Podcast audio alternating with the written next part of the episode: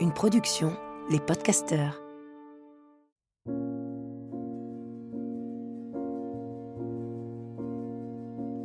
Bienvenue dans Pleine Présence, le podcast qui donne envie d'habiter pleinement l'instant présent. Qu'a-t-on de plus beau à offrir que notre pleine présence au reste du monde? Qu'a-t-on de plus beau à s'offrir à nous-mêmes? Juste quelques instants, être pleinement ici et maintenant, à l'écoute des éléments qui nous entourent, à l'écoute de notre souffle, à l'écoute du soi, à l'écoute de l'autre. Je m'appelle Lily Barbery-Coulon, j'enseigne le Kundalini Yoga et la méditation je suis l'autrice de plusieurs livres et j'ai longtemps été journaliste avant de transformer ma vie et de la consacrer au déploiement du soi. Ce nouveau rendez-vous me permet de réunir tout ce qui m'anime, la méditation bien sûr, mais aussi le partage des personnes qui m'inspirent et me donnent envie de me redresser et de me mettre en mouvement au service de ma conscience. Chaque épisode commence par une courte méditation et se poursuit par un entretien avec ceux qui changent le monde à leur niveau, suivent leur intuition, traversent les jugements et honorent leur mission. Autant de sources d'inspiration pour réinventer la narration et être encore plus proche de notre essence. En pleine présence. Installez-vous confortablement sur le rebord d'une chaise ou bien sur votre support de méditation et prenez le temps d'étirer la colonne vertébrale. On va juste prendre quelques minutes pour écouter le chant de la terre. Commencez par écouter votre souffle à l'inspire et à l'expire par le nez. Juste soyez attentif au chant de vos organes qui bougent peut-être avec le mouvement de votre diaphragme. Et profitez-en pour étirer la colonne vertébrale, sortir la poitrine, rapprocher les omoplates, étirer la nuque. Sentir que votre crâne est hissé vers le ciel. Mais je vais vous demander de poser votre attention en bas de la colonne vertébrale, dans les os du bassin. Imaginez-les planter, enracinés dans le sol. Et puis, que vous soyez sur une chaise ou que vous soyez assis en tailleur, que vous soyez dans une voiture ou peut-être dans un transport en commun, juste ressentez ce qui est en train de se passer sous vos pieds, sous votre bassin. Alors que vous êtes en train de respirer, des milliards d'insectes sont en train de travailler pour vous sous la croûte de la moquette ou sous les quelques centimètres de parquet où vous êtes installé, plongez et imaginez ce qui se trame en dessous. En dessous, descendez dans les étages, descendez jusque dans la cave, descendez bien en dessous encore, dans les catacombes, dans les tréfonds des villes et peut-être dans l'humus de la campagne. Descendez encore jusqu'au cœur de la Terre. Pas jusque dans son noyau, non, juste à la surface, tout près de vous, à la seconde à laquelle vous respirez, des insectes sont en train de chanter, de bouger, de circuler. Écoutez les fourmis qui compostent, qui trient, qui sélectionnent. Écoutez le chant des vers de terre qui font de l'espace et qui permettent à la terre de respirer. Écoutez le chant de tous les rampants qui vont nourrir à leur tour des oiseaux, des animaux. Écoutez le chant des feuilles mortes qui craquent, qui deviennent poussière et humus à leur tour pendant que vous êtes en train de respirer, des milliards de vivants s'occupent de vous, s'occupent du sol où vous êtes, sous le bitume peut-être, sous une moquette synthétique ou bien un sol en lino. Peu importe, des milliards d'insectes travaillent en permanence pour vous pour vous permettre de vous nourrir, pour vous permettre de respirer. Inspirez le chant des insectes, le chant de la terre dans toutes vos cellules. Et expirez par la bouche. Et à nouveau une deuxième fois, inspirez. Expirez par la bouche. Et une dernière fois, inspirez. Expirez.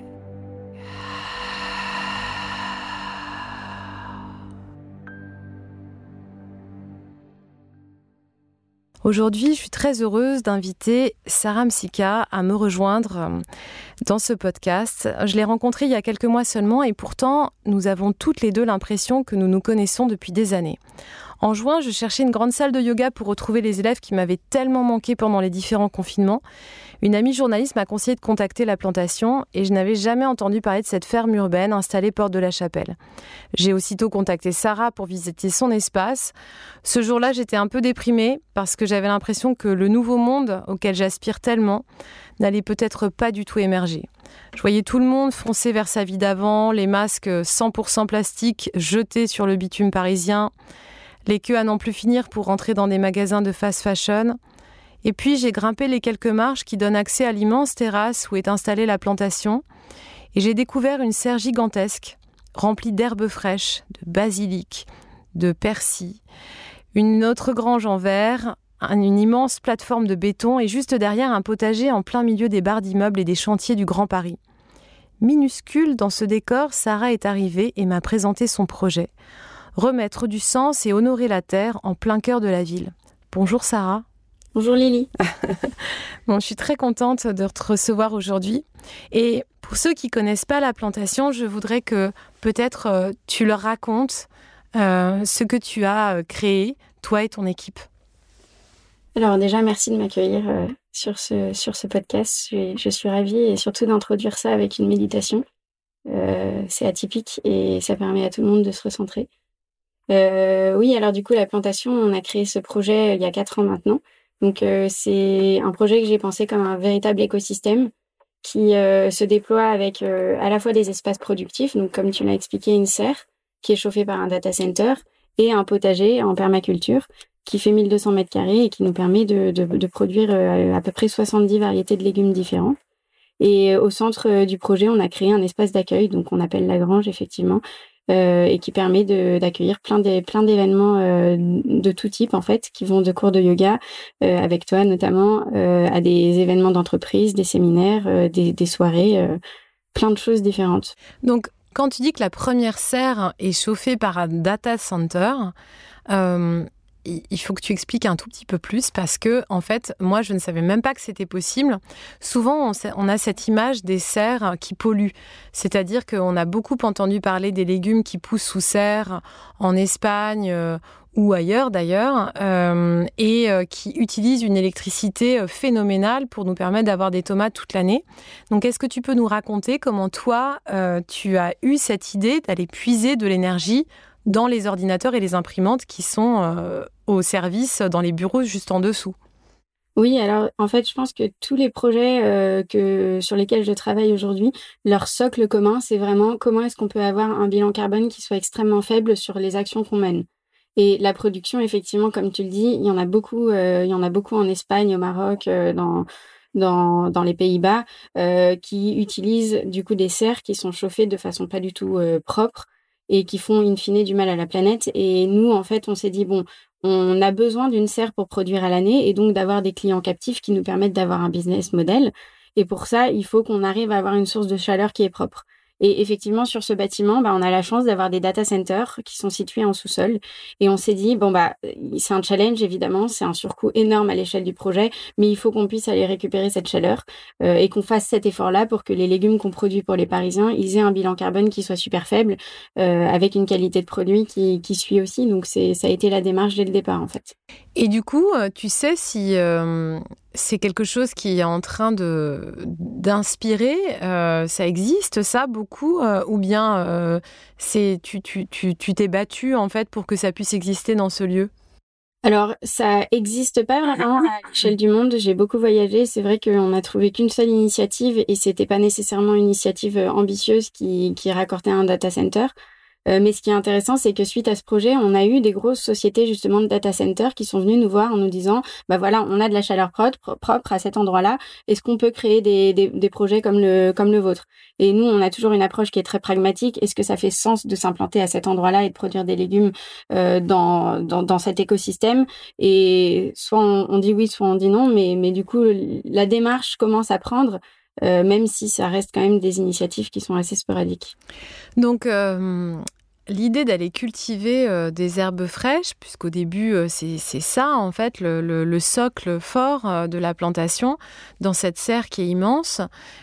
tu as eu envie de faire un, produit magnifique avec vraiment des, c'est pas juste des pousses, hein, tu envie qu'elles soient les plus belles possibles.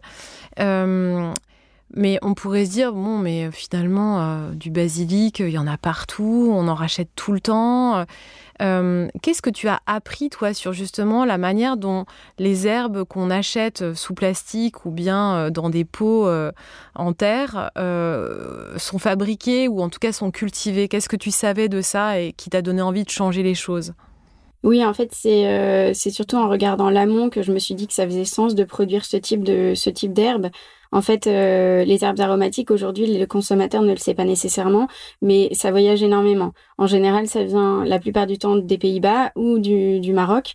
Et donc, le bilan carbone déjà du transport en lui-même est important. Euh, et par ailleurs, les herbes, en fait, c'est les produits qui perdent le plus leurs nutriments et leurs vitamines en voyageant. Donc, ça fait complètement sens, en fait, de venir chercher ce produit, de le couper frais euh, le, le matin et de le servir dans l'après-midi.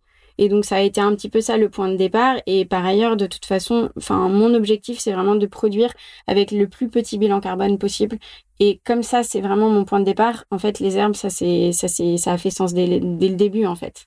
Moi, je savais pas du tout, en fait, que les herbes étaient produites. Euh, enfin, parce que, en fait, c'est quand même un produit qui pousse très bien. Euh, donc, ça paraît fou d'aller le chercher ailleurs, parce que de tous les, de tous les produits qu'on peut essayer de faire pousser sur sa fenêtre, on le voit, on le vit, euh, que c'est facile. Bon, le basilic, c'est un peu plus difficile quand même. C'est un produit un peu plus fragile. Il faut. et alors, moi, quand je m'étais intéressée à ça en te rencontrant, j'avais même appris que parmi les basiliques qu'on achète en pot, il y en a qui sont programmés euh, avec une obsolescence euh, comme les téléphones. C'est-à-dire qu'on on se dit qu'on est nul, qu'on ne sait pas jardiner, mais en fait, euh, la plante est prévue en fait pour mourir rapidement pour qu'on puisse en racheter une autre. Exact, ouais, c'est tout à fait ça. Alors en fait, c'est vraiment le sujet des semences qui, moi, est un combat très profond. Euh, en fait, on a les semences qui sont reproductibles et celles qui ne le sont pas et qui sont génétiquement modifiées pour justement créer cette, euh, cette absence de reproduction. Et, et, et, ce que tu dis est très vrai. Il y a beaucoup de gens qui sont très frustrés euh, de, de bah, du jardinage parce qu'en fait, ils avaient, ils savaient pas que leurs semences n'étaient pas reproductibles. Et, euh, et, typiquement, une semence reproductible, il suffit que tu aies laissé ton basilic monter en fleurs. En général, il y a des graines qui tombent et l'année suivante, ça repousse naturellement. Et de la même façon pour les tomates, si une tomate tombe au sol et, et que ses graines se fondent dans la terre, euh, in fine, l'année suivante, tu auras un plant de tomate si elle a été reproductible. Et ça, c'est vrai que c'est un, un très lourd sujet. Et nous, euh, à la plantation, à notre échelle, on essaye justement d'avoir un, un fort impact sur ce sujet des semences. Et donc, on source des semences qui sont toutes bio, euh, évidemment reproductibles. Pour la plupart, elles sont Déméter et on ne s'appuie pas. Ça veut dire quoi Déméter Alors Déméter, c'est un label qui euh, aujourd'hui est un a un cahier des charges qui, selon moi, est bien plus exigeant que le cahier des charges biologique. Euh, européen, euh, qui va beaucoup plus loin et qui est un petit peu plus proche de la nature aussi, qui va aussi s'appuyer sur les cycles lunaires. Donc c'est une approche de l'agriculture qui est à mon sens plus pointue. Euh, et c'est plus difficile de trouver des semenciers qui font du volume sur ce type de semences-là, mais pour nous, c'est un axe fort. Donc, on travaille essentiellement avec ces, ce, type de, semences. Donc, en fait, quand est-ce qu'est née la toute première serre, eh, tu les as fait construire ces serres. Tu t'as pas obtenu ces serres comme ça en fait, parce que en plus dans la construction des serres, il faut quand même que tu racontes la spécificité parce que le projet est complètement dingue. En fait, on peut avoir l'impression que bon, on a des voilà des serres, mais en fait, le verre, le bois, tout a été pensé pour que ce soit respectueux de l'environnement. Oui, on a on a essayé d'avoir une approche locamoriste euh, aussi euh, sur la partie construction. Et alors du coup, la serre, elle est made in France. Alors pour les gens qui s'y connaissent un petit peu en serre, c'est euh, c'est très rare de pouvoir trouver des acteurs euh, français qui soient bah, accessibles d'un point de vue euh, financier, parce que nous, on était maître d'ouvrage sur ce projet, donc on a tout construit. Quand on a gagné, c'était une dalle de béton brut, donc on a dû faire énormément d'études pendant quasiment un an pour avoir le droit et l'assurance de pouvoir construire cette serre qui fait 6 mètres de hauteur sous fêtage, donc c'est quand même très haut, en verre. Donc le verre est made in France. Et effectivement, tout le tout le reste du projet s'appuie sur des matériaux qu'on a essayé de sourcer, euh, sourcer à l'échelle de la France et au pire à l'échelle de l'Europe. Mais on a vraiment eu voilà cette, espèce de, de, façon de se dire bon comment est-ce qu'on peut avoir les choses les plus naturelles euh, en étant sur un sourcing qui est vertueux euh, pour que tout le monde s'y retrouve et qu'il y ait une cohérence entre ce qu'on produit et la façon dont on construit? Bon, moi, ça me paraît vertigineux parce que hum, c'est tout ce dont on rêve et ça paraît impossible quand on regarde les coûts en fait en général. On se dit toujours euh, bah oui, euh, j'aimerais bien ne serait-ce qu'à l'échelle personnelle, tu vois, refaire mon appartement euh, en étant plus respectueux et moi je vois que quand j'ai fait des travaux et quand j'ai demandé à ce que on mette de la laine de bois plutôt que de mettre de la laine de verre et je l'ai fait mais c'était super coûteux et c'était difficile de l'expliquer aussi aux ouvriers qui comprenaient pas alors que moi, je le faisais aussi pour euh, respecter leur santé, en fait, et respecter euh, leurs poumons qui, qui, absorbent des, matériaux absolument immondes, en fait, avec ces, types d'isolants. Et, et, donc, sur le long terme, je serais gagnante, mais on n'est pas toujours capable, en fait, de mettre autant d'argent dans des projets. Donc, du coup, j'imagine que quand tu as trouvé les fonds pour, pour ton projet, il fallait aussi que tu réussisses à convaincre tes investisseurs de se dire c'est comme ça qu'il faut le faire et pas autrement.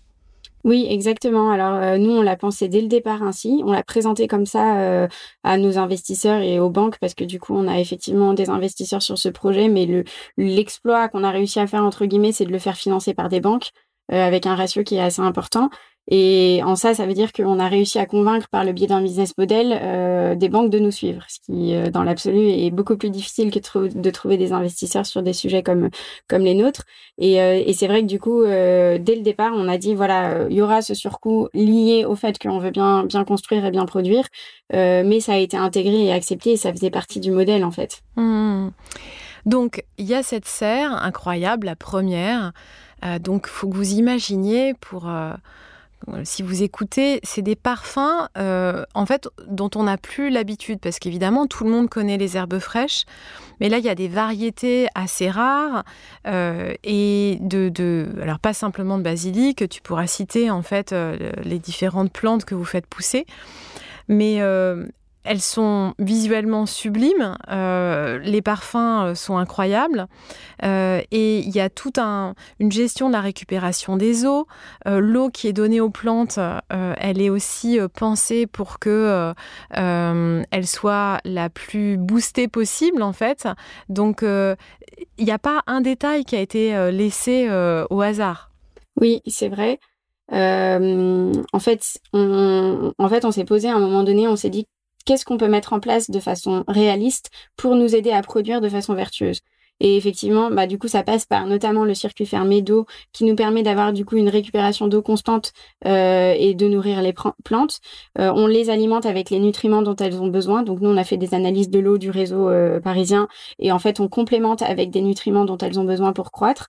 Et en fait, c'est vrai que du coup, ce que tu, ce que tu, ce que tu pointais est juste. Moi, enfin, dans, dans j'aime le beau. C'est quelque chose qui m'inspire, l'esthétique.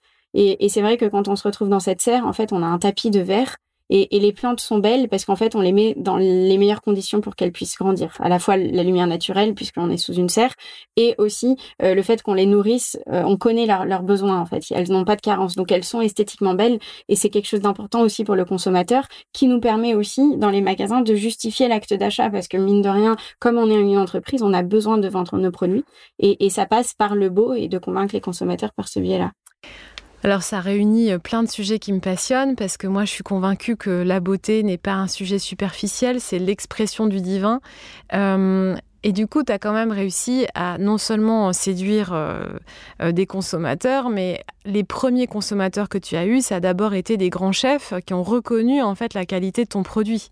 Oui, c'est vrai qu'on a la chance d'être d'être suivi par des restaurants exceptionnels et exceptionnels, pas nécessairement par le nombre d'étoiles qu'ils ont, mais aussi par juste l'engagement en fait il y a plein de bistronomiques avec qui on travaille qui ont, qui ont eu cette démarche initiale de vouloir tester quelques produits avec nous. Et maintenant, ça fait deux ans qu'on a une relation quasi platonique avec eux parce qu'en fait, ils nous demandent des, des, choses que la plupart des chefs ne, ne, ne, demandent pas, en fait, parce qu'en général, la restauration, bah, tu le sais, ils, en fait, ils cliquent sur une, sur une plateforme, euh, une plateforme et ils reçoivent les produits sans avoir de relation directe avec les producteurs.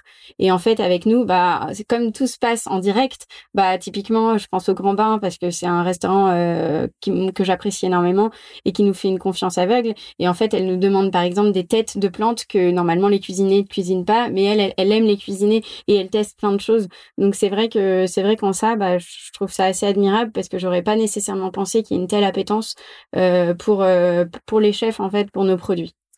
Alors, ce qui est passionnant, c'est que euh, y a les chefs, il y a ceux qui connaissent le bon produit, mais toi, très rapidement, dans ton projet, tu as écrit que tu avais envie que ces plantes de si grande qualité soient disponibles euh, dans des lieux dans lesquels on n'a pas l'habitude de les trouver.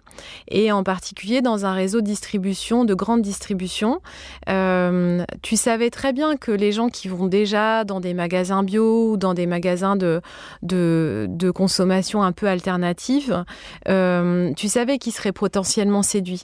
Mais tu avais envie que ce produit soit à la disposition même de ceux qui n'ont pas l'habitude de se questionner sur la provenance et qui font leurs courses parce que c'est pratique, euh, voilà, d'aller dans le supermarché euh, le plus proche de chez soi et, euh, et que tu, tu, puisses leur proposer non seulement un produit de qualité, mais aussi emballé dans un emballage qui ressemble à du plastique. Moi, ça ressemble tellement que j'ai quand même eu plein d'internautes qui m'ont dit ouais, enfin bon, franchement, super, si c'est pour mettre dans du plastique à la fin, avant de, de que je puisse leur expliquer que ce n'est pas du plastique justement.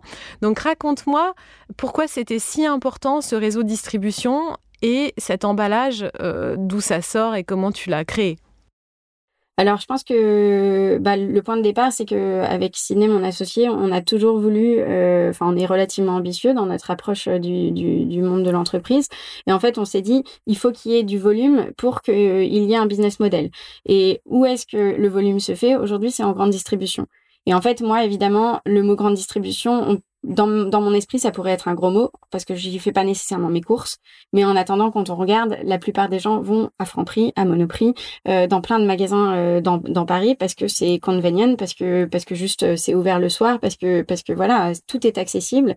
Et moi aussi, hein, j'y vais. Enfin, je veux dire, euh, euh, je, j'ai des circuits de distribution que je préfère, mais dans mon quotidien, je vais souvent en fait dans le magasin de proximité le plus proche et celui qui est ouvert le plus tard. Donc euh, voilà, c'est ça. Et du coup, en fait, l'approche a été de se dire, ok, bon bah dans ce cas-là, puisque de toute façon les gens y vont, autant essayer de remplacer un produit qui aujourd'hui est sous plastique et, et, voyage de la façon la plus vertueuse possible.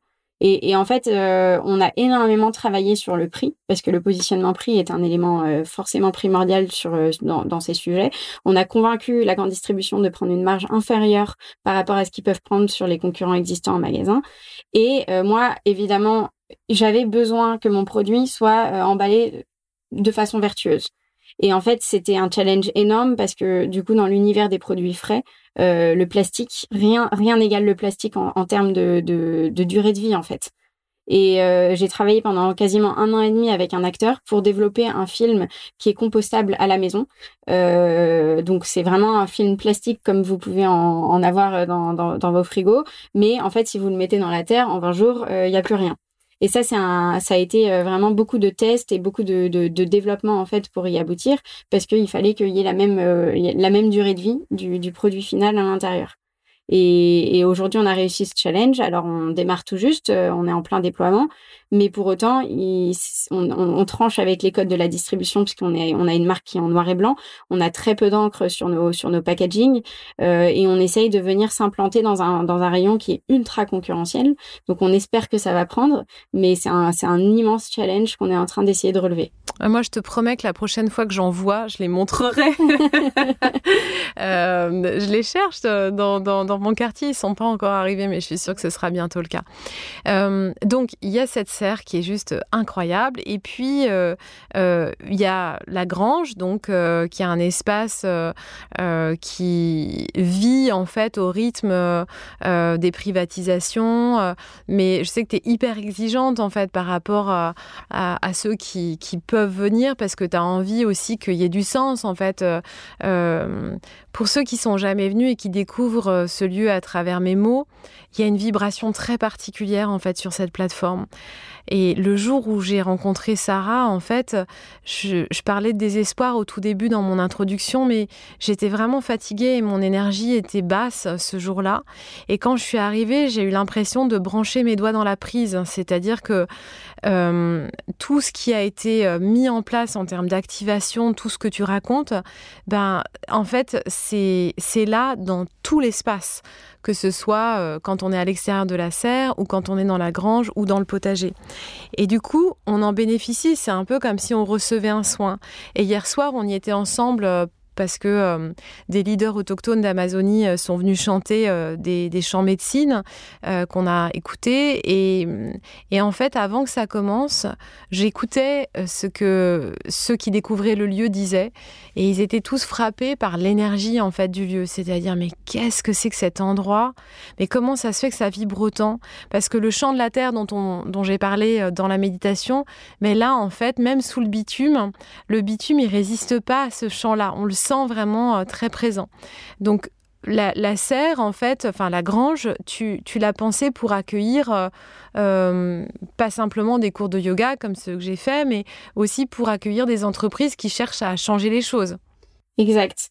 En fait, pour moi, c'était hyper important que le public puisse accéder à cette, à cette toiture végétale, même si on, est, on est un espace productif, donc on est obligé de mettre des barrières. Mais, mais c'était important pour moi, surtout qu'on a une belle vue sur Montmartre. Enfin, ce lieu est assez atypique. Et, euh, et en fait, je, je, pense que par rapport à, aux énergies dont tu parles, euh, c'était une plateforme brute, donc enfin tout était à construire. Et moi, j'ai vraiment euh, travaillé pendant deux ans d'arrache-pied. J'ai donné mon corps, mon âme, tout euh, à ce projet. Et en fait, il n'y a pas une chose qui n'a pas été choisie par, euh, par Sydney et moi. Enfin, vraiment, ça passe du boulon qui est dans la poutre au revêtement de sol, à la colle choisie pour le sol. Et c'est vrai en plus. non, j'en rajoute pas, c'est vrai. Et je pense que tout ça, en fait, cumulé, fait que chaque petit effort qui a été mis en place pour le construire, bah, crée une sorte d'aura. Et, et c'est justement tous les, les événements qui s'y créent aussi, qui contribuent aussi à faire grandir cette aura. Et donc, euh, moi, je trouve ça très beau et à chaque fois, ça me fait pleurer quand je vois un événement comme euh, comme celui d'hier parce que parce que quand je l'ai pensé euh, il, y a, il y a quatre ans, je m'étais pas dit que j'allais recevoir quatre leaders activistes autochtones comme ça avec des, des chants à l'intérieur. Mais je savais que j'y voulais de grandes choses, mais je savais pas exactement quoi. Et, et effectivement, aujourd'hui, bah, on fait on fait plein de choses différentes et, et ça passe aussi par les par les par les bah, par les journées d'entreprise en fait, des entreprises qui font la démarche de venir faire des journées entières chez nous. donc nous on, les, on les propose comme des vraies expériences. Donc, ils viennent le matin, euh, en général, pour euh, un, début de petit déjeuner euh, avec, avec un, traiteur qu'on apprécie beaucoup et avec qui on a développé l'offre et qui s'appuie sur nos, sur nos produits en sourcing. ils font en général une matinée d'idéation. Ensuite, ça, ça débouche sur un cocktail déjeunatoire et ensuite, ça repart sur une, une, une après-midi d'entreprise et parfois des cocktails dînatoires. Et c'est vrai que du coup, en fait, voir ces entreprises qui sont vraiment impliquées et les, les journées sont rythmées par typiquement bah, des tests de goût. Nous, on fait euh, par exemple un assortiment de toutes nos herbes et toutes nos, micro-pousses en blind test et ils les goûtent et ça crée euh, et, ça, et ça crée en fait une sorte d'émulation euh, avec les, les, humains autour de ces sujets. Et, et, je pense que c'est là que du coup, ce genre d'événement fait sens en fait. Après, euh, quand on sort de la grange et qu'on continue en fait à marcher le long de cette plateforme, il y a une autre partie, donc euh, on longe en fait euh, les rails de la gare du Nord en fait, hein. donc il y a tous les trains qui vont euh, même vers Londres, mais aussi vers la banlieue parisienne, et, puis on, découvre un potager. Alors ce potager, il n'est pas immense, alors il est évidemment beaucoup plus grand qu'un potager personnel, il fait 1500 mètres carrés, il est cultivé en permaculture, en tout cas en respectant tous les principes de la permaculture, et moi j'avais j'ai reçu quelques réactions me disant non mais 1500 mètres carrés c'est ridicule, c'est tout petit, ça compte pas. Bon, moi, je suis convaincue que tout compte et que chaque euh, centimètre carré euh, de conquête végétale compte. Mais euh, est-ce que tu peux nous parler justement de, cette production, en fait? Parce que ça a été phénoménal cet été. Tu as eu, et encore là, tu as énormément de légumes. Ce, potager, il est béni des dieux. Oui, alors j'avoue que ça, me dépasse un peu parce que quand on, on a démarré il y a deux ans, je pensais pas du tout que la biodiversité se créerait autant en fait dans ce nouvel écosystème. Et en fait, comme tu le dis, bah là, on, atteint des, seuils de récolte qui sont assez phénoménaux. Euh, on a reçu des bébés plants de, framboises il y, a, deux ans, euh, et là, on est à 10 kilos par semaine de récolte. Euh, c'est pas anecdotique à l'échelle de framboise et c'est vrai que c'est vrai que du coup euh, en fait tout tout cet écosystème comme on a on, on l'a pensé euh, bah, sur les selon les principes de, la permaculture on a mis en place un certain nombre de principes qui font que du coup tout s'équilibre et encore une fois les, la terre est tellement régénérée et, et a, a les nutriments dont, dont, elle a besoin que que finalement en fait tout se passe bien. On a très peu de pertes. On a on a on a des débuts de mildiou et d'oïdium comme tout le monde mais on arrive à les maîtriser on ne traite pas et on, là on a encore des tomates alors qu'on est on a eu un, un été absolument pourri à Paris avec énormément de pluie. Euh, et, et, c'est vrai que du coup bah on est on est hyper heureux parce qu'il y a une, une, très forte productivité et un équilibre euh, dans l'écosystème qui est, qui est assez fabuleux à observer. Donc euh, Sarah, tu as quel âge? J'ai 31 ans. Voilà, donc moi à chaque fois ça me ça, ça me donne tellement de, de, punch, d'espoir, de peps, d'énergie parce que, euh, en fait, euh, tu viens de passer euh, quatre ans à penser, à créer ce lieu. tu n'as pas cessé de travailler une seule seconde ces quatre dernières années, peut-être juste pour faire un peu de yoga. mais tu as mis une énergie incroyable, en fait, dans cette histoire. Comment ça t'est venu? Alors, malheureusement, c'est venu d'une certaine forme de suffocation. Moi, je suis née euh, dans le sud de la France, donc j'ai toujours été proche de la nature et proche des bons produits et, j'ai toujours enfin, cohabité en fait avec la nature. Et quand je suis arrivée à Paris il y a 11 ans pour faire mes études, euh, et ben je me suis sentie complètement décorrélée de la nature. Ça a mis un petit peu de temps à se mettre en place. Quand je suis arrivée, évidemment, j'étais étudiante. Euh, j'ai fait euh, les bars, les restos, la drogue, absolument tout ce qui voilà. Il y a eu cette décadence et au bout d'un moment, en fait, je me suis dit mais je suis complètement déracinée. Qu'est-ce qui m'arrive en fait? Et, euh, et, ça, ça a été un peu le point de départ. En parallèle, bah, du coup, je, je travaillais. Euh, je, je, Tu as fait des études de quoi? J'ai fait, des, j'ai fait des études euh, d'histoire de l'art et de droit. Et euh, j'ai été, j'ai bifurqué ensuite dans le monde de l'entreprise parce que j'ai été prise par un concours qui valorise les profils qui ont fait de la recherche dans le monde de l'entreprise. Et donc, je suis rentrée chez PwC dans le conseil, ce qui n'avait rien à voir avec mon socle initial.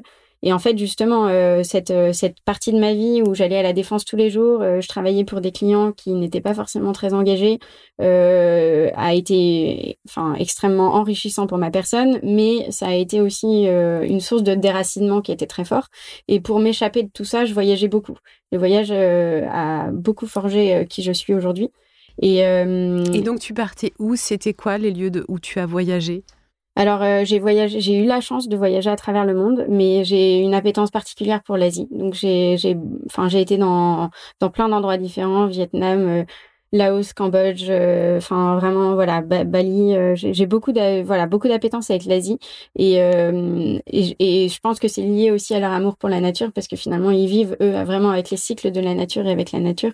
Donc ça c'est c'est c'est sûrement ce qui me séduit le plus. Et en fait à force de voyager, je me suis dit et j'ai vu tellement de projets vertueux que je me suis dit, enfin vraiment à Paris, il n'y a pas ça. Il y en a des petites initiatives. Mais donc tu as vu des projets qui ressemblaient, alors pas exactement à la plantation, mais qui étaient dans le même état d'esprit oui. en Asie. Oui, en Asie, beaucoup aux États-Unis aussi. Mhm. Euh, pas nécessairement avec cet esprit écosystème qui allie à la fois l'agriculture et l'accueil du public, euh, souvent, c'était par exemple des, des, grandes serres sur des toits euh, qui étaient vraiment purement productives. Mais du coup, à force de voir tout ça, d'aller à la rencontre de, de, de, ces entrepreneurs qui réussissaient, je me suis dit, enfin vraiment, il y a quelque chose à faire euh, à Paris. Et, et, et, ça, ça a été vraiment le point de départ en fait. Ça a été, euh, ouais. Alors moi j'adore ça parce que euh, j'ai eu des, échanges euh, euh, vraiment intéressants cet été. tu sais, je, à un moment, il y a eu un moment où moi je me suis même dit que j'allais arrêter totalement de voyager parce que j'étais vraiment prise dans une angoisse permanente du changement climatique. et donc je voulais faire en sorte que mon bilan carbone soit le plus faible possible. Et en fait, j'ai fait tous les efforts que je pouvais faire à mon niveau. J'ai cessé de consommer euh, de la mode, j'ai cessé de consommer euh, tout ce que je pouvais arrêter de consommer, je l'ai fait. Je ne fréquentais plus les supermarchés justement dont on parlait tout à l'heure. J'essayais vraiment d'avoir euh, d'être dans un perfectionnisme en fait vraiment fort. Et je me suis rendu compte en fait que c'était pas le bon endroit en fait pour vibrer ma joie. C'est-à-dire que je, je, si c'est sans arrêt en fait prise au piège d'une contrainte, en fait je suis plus du tout créative. Et depuis que j'ai accepté en fait juste de me laisser euh, gouverner euh, pleinement par mon intuition, et d'écouter cette intuition, même si elle répond pas toujours à la conscience morale, et eh bien là, il se passe des choses incroyables. Et en fait, euh, en, voyageant, en cherchant finalement à te libérer d'un quotidien qui était suffocant, asphyxiant, c'est là que tu as trouvé ta voie. Et moi, cet été, euh, lorsque je me suis retrouvée en Grèce, j'ai fait une découverte incroyable avec une guérisseuse. Et du coup, euh, j'ai pu à mon tour me mettre en chemin et au service en fait de femmes qui ont découvert ce lieu et qui ont pu à leur tour euh, euh, avoir un impact positif sur leur entourage, etc. Et en fait, les cercles vertueux, ne s'initient pas toujours de la manière qu'on croit et ne répondent pas euh, toujours aux cases qu'on peut cocher en se disant ah bah oui bah là j'ai tout bien fait donc c'est bon. En fait, parfois il y a un pas de côté qui est nécessaire et qui va nous amener directement dans notre chemin de vie et à répondre à l'appel spirituel qui est le nôtre. Oui, ce que tu dis résonne énormément parce que j'ai eu euh, une phase aussi euh, où je, bah, je m'abstenais de tout au service de l'écologie, alors ce que je pensais être l'écologie. Euh, voilà, je ça avait presque installé une certaine forme de tristesse parce que chacun de mes actes était devenu une certaine forme de culpabilité. Donc en fait, tu, tu, tu, tu te, finalement, tu t'alimentes peu, euh, de façon différente, tu ne consommes quasiment plus rien, euh, tu, tu, ne te déplaces plus, tu te renfermes finalement un petit peu sur, sur toi-même. En tout cas, moi, c'est ce que j'ai vécu. Et à un moment donné, je me suis dit non, mais en fait, c'est pas ça parce que là, je suis en train de, de perdre justement cette créativité-là, euh, cet élan d'énergie qui fait que normalement, je suis une bâtisseuse et que j'arrive justement à créer des projets qui sont vertueux ou en tout cas essayer d'initier à mon échelle des choses qui le sont. Et, euh, et en fait, à un moment donné, je me suis dit bah moi moi, ce qui m'anime, c'est le voyage c'est comme ça que j'arrive à vibrer et à justement alimenter cette, euh, cette créativité, rencontrer plein de gens à l'étranger, voir comment ils vivent, les observer, apprendre en fait de, de, leur savoir-faire. Et en fait, tout ça m'a tellement euh, stimulé qu'à un moment donné, je me suis dit, bah très bien, c'est pas grave, je, je suis OK avec moi-même. Si j'arrive à me dire, je voyage, mais à côté de ça, je suis végétarienne, je fais mon compost, euh, je, je, je consomme pas de mode parce que c'est pas mon délire. Il y a tout un tas de choses que je ne fais pas en fait euh, au quotidien qui font que du coup, bah, d'une certaine façon, peut-être que ça s'équilibre, peut-être pas, mais c'est pas grave parce que, in fine, j'arrive au quotidien à travailler sur des sujets écologiques, ce que, ce que ne font pas la plupart des gens nécessairement. Et, et moi, si j'arrive à, m'équilibrer comme ça et à créer des projets qui sont vertueux, bah, c'est ça l'équilibre que j'arrive à trouver. Bon, évidemment, je suis entièrement euh, d'accord avec toi et surtout, je pense qu'il euh, n'y a pas pire poison que de vibrer la culpabilité. C'est-à-dire que comme impact, en fait, on parle beaucoup de l'impact carbone, mais l'impact de la culpabilité sur l'entourage est vraiment un poison. On pense qu'on est le seul, en fait, euh, ou la seule à le subir, mais en fait, cette culpabilité, elle va se retourner en jugement permanent autour de nous et en humiliation collective. Et on peut pas être un peuple humilié et humilié en permanence. Parce que si on se sent humilié et, coupable, forcément, on a besoin euh, après, en fait, même de manière passive-agressive, euh, de, venir culpabiliser les autres. Euh, ça peut pas être. Donc, du coup, plus personne ne peut se mettre en chemin. Et je pense que la voie de la joie est beaucoup plus puissante et, nous amène, en fait, à, sortir bah, du bitume des fleurs, parce que c'est ça qui est vraiment troublant. À la plantation, moi, j'ai eu euh, cette sensation, euh, je me suis replongée euh, dans des contes et des histoires que je lisais à ma fille quand elle était petite, de la nature qui gagne, en fait.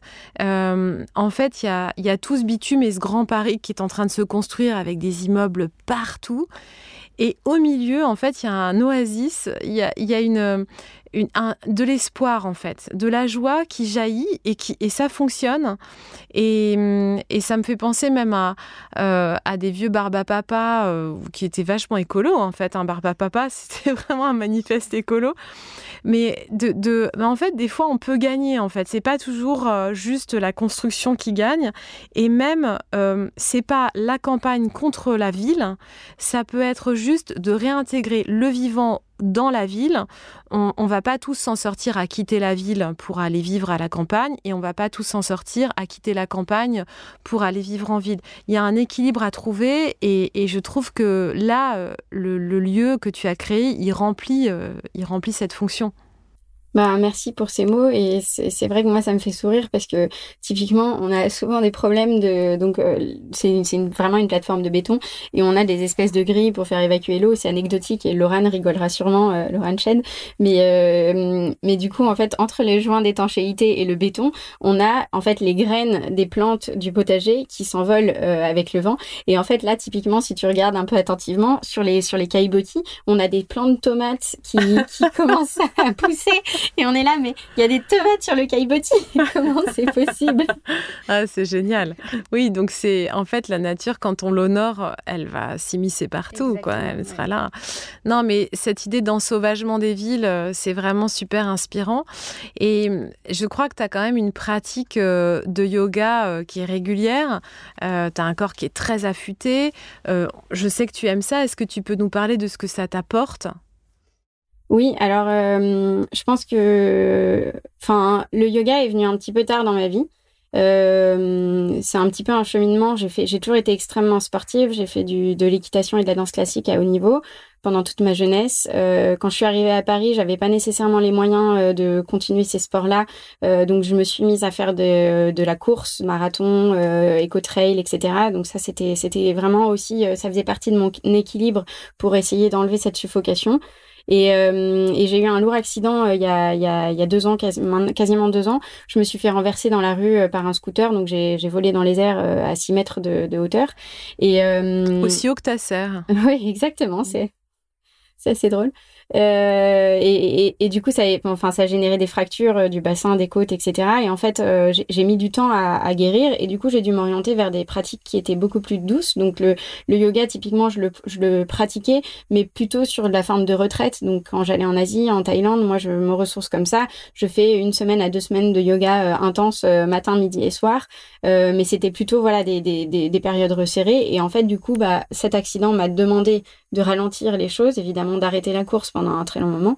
Et, euh, et, le yoga et la méditation, la respiration, ça a été des pratiques qui sont venues dans ma vie par ce biais-là et qui se sont euh, ben, vraiment installés dans mon corps et, dont maintenant j'ai réellement besoin en fait, dont je dépends pour justement canaliser ce tempérament que tu connais euh, être euh, un peu jaillissant. non mais parce qu'en fait, elle a tellement d'énergie, Sarah, c'est c'est phénoménal.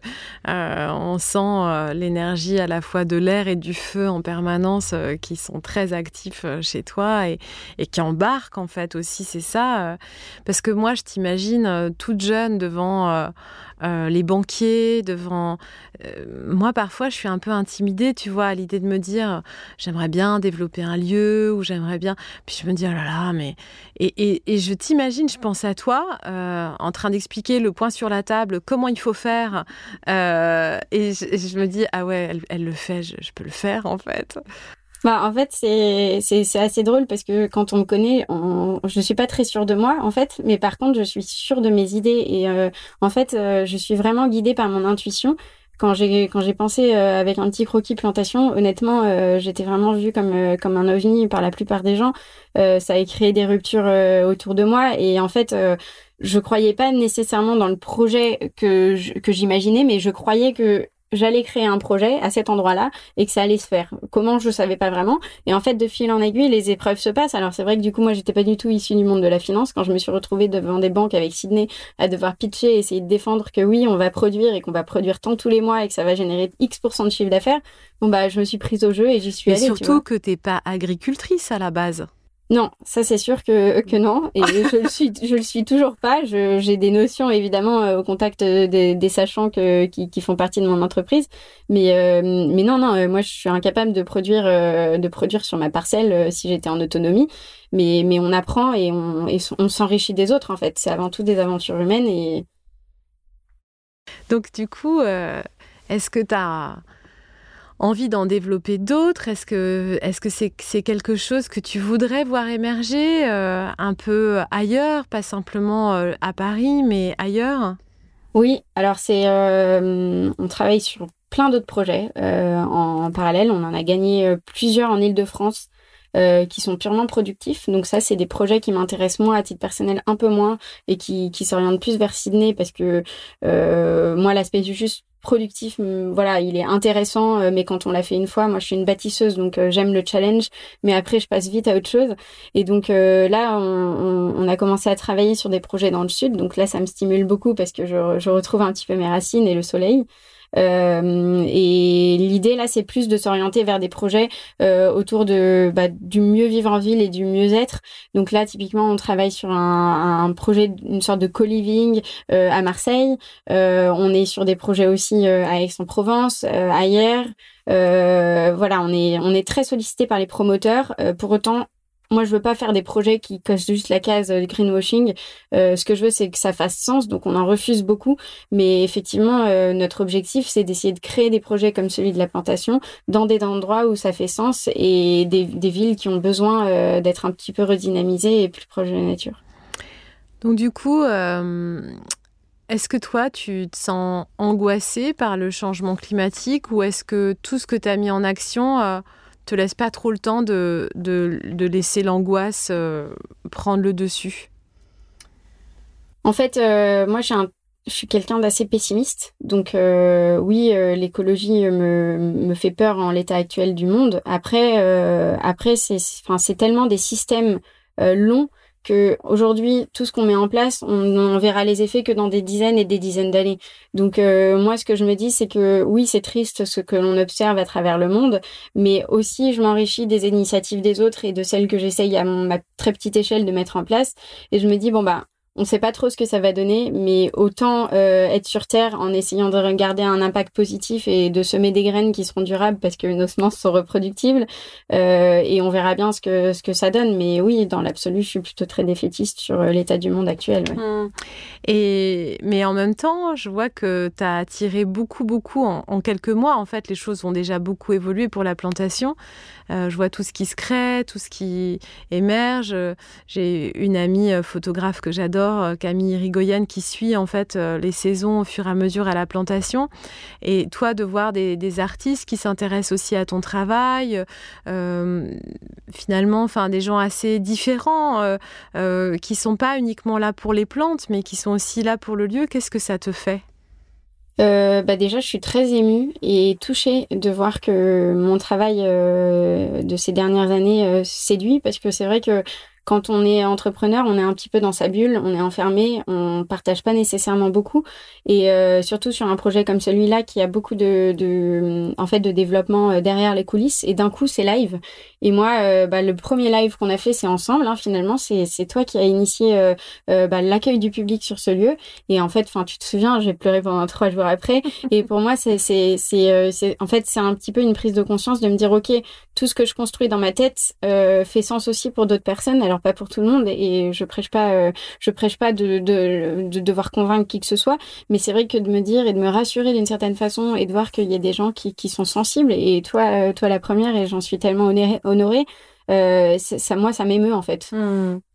bah, c'est d'autant plus émouvant que euh, finalement euh, t'as pas été soutenu euh, par tout ton entourage en fait pour faire ça et que euh, quitter euh, le monde dans lequel tu évoluais qui était peut-être plus rassurant pour une partie de ton entourage parce que c'était avoir un salaire tous les mois et, évoluer dans la hiérarchie d'une entreprise là toi tu as, as, fait un saut dans le vide gigantesque et on sait comment c'est. Quand on crée une entreprise ben, on gagne très peu ou rien du tout pendant un long moment avant de pouvoir euh, récolter les bénéfices de ce qu'on fait.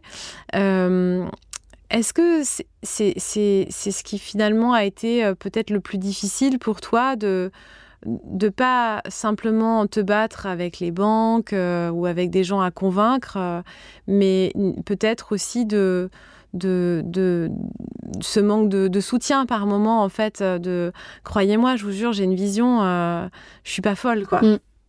Ouais ça a été euh, franchement ça a été un combat parce que euh, quand on n'est pas très sûr de soi en fait perdre un petit peu le seul soutien le socle le socle que l'on peut avoir dans son entourage bah c'est pas évident parce que tu te dis bah, est-ce que je prends le bon chemin en fait? Parce que si ces personnes-là se détournent de toi d'une certaine façon parce que tu, tu, tu avances dans cette direction est-ce que c'est la bonne? Euh, donc oui, ça a été un, vrai, euh, un vrai, un vrai combat. Mais en attendant, c'est aussi quelque chose qui m'a donné de la force parce que finalement, euh, comme au fond de moi, en fait, la racine, c'était vraiment de me dire, ok, tu vas dans le bon sens à ce moment-là.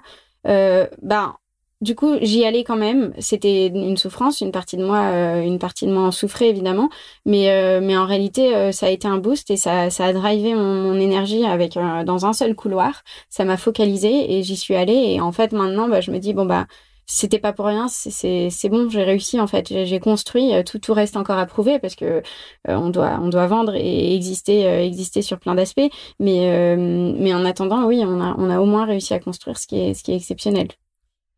moi, ça c'est un message que j'ai vraiment envie de de diffuser parce que très souvent on m'écrit euh, pour me parler des difficultés euh, que certaines ou certains rencontrent au moment des grandes transitions, des déviations, des changements de vie, euh, puisque comme on est en train de rencontrer une période de changement de paradigme sans précédent, forcément, qu'on fasse du yoga ou pas, tout le monde est en train de se questionner sur avoir un sens, qu'est-ce que ça veut dire qu'avoir un métier qui puisse être au service du collectif ou au moins au service de sa joie euh, pour que la joie puisse se diffuser autour de nous.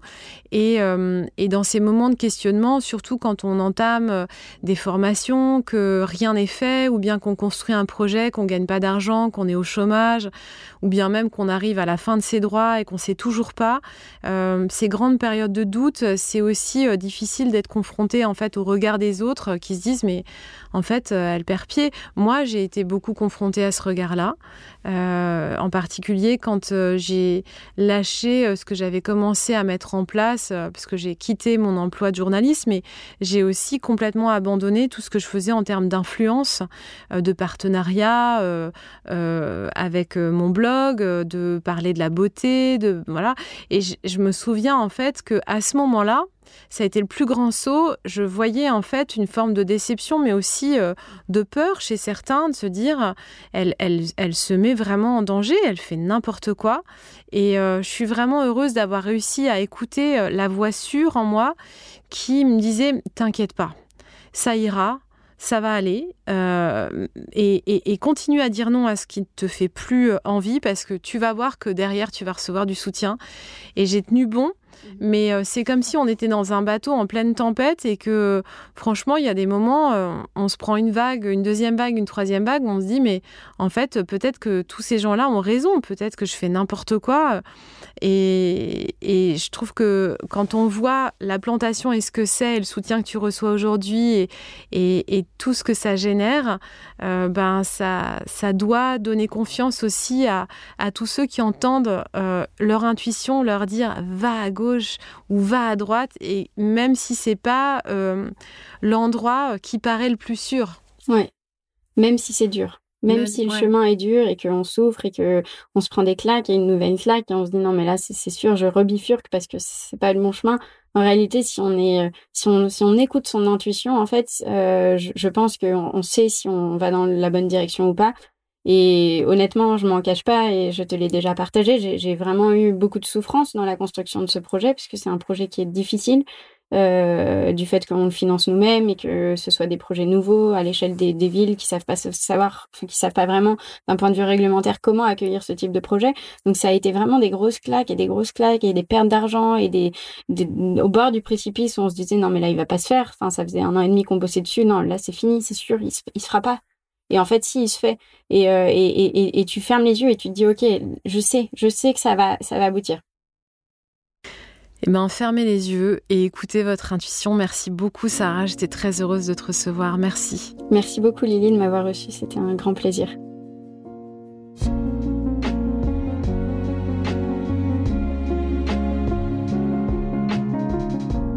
J'espère que cet épisode vous a plu, qu'il vous a inspiré. Et vous Comment allez-vous être pleinement présent à vous-même aujourd'hui?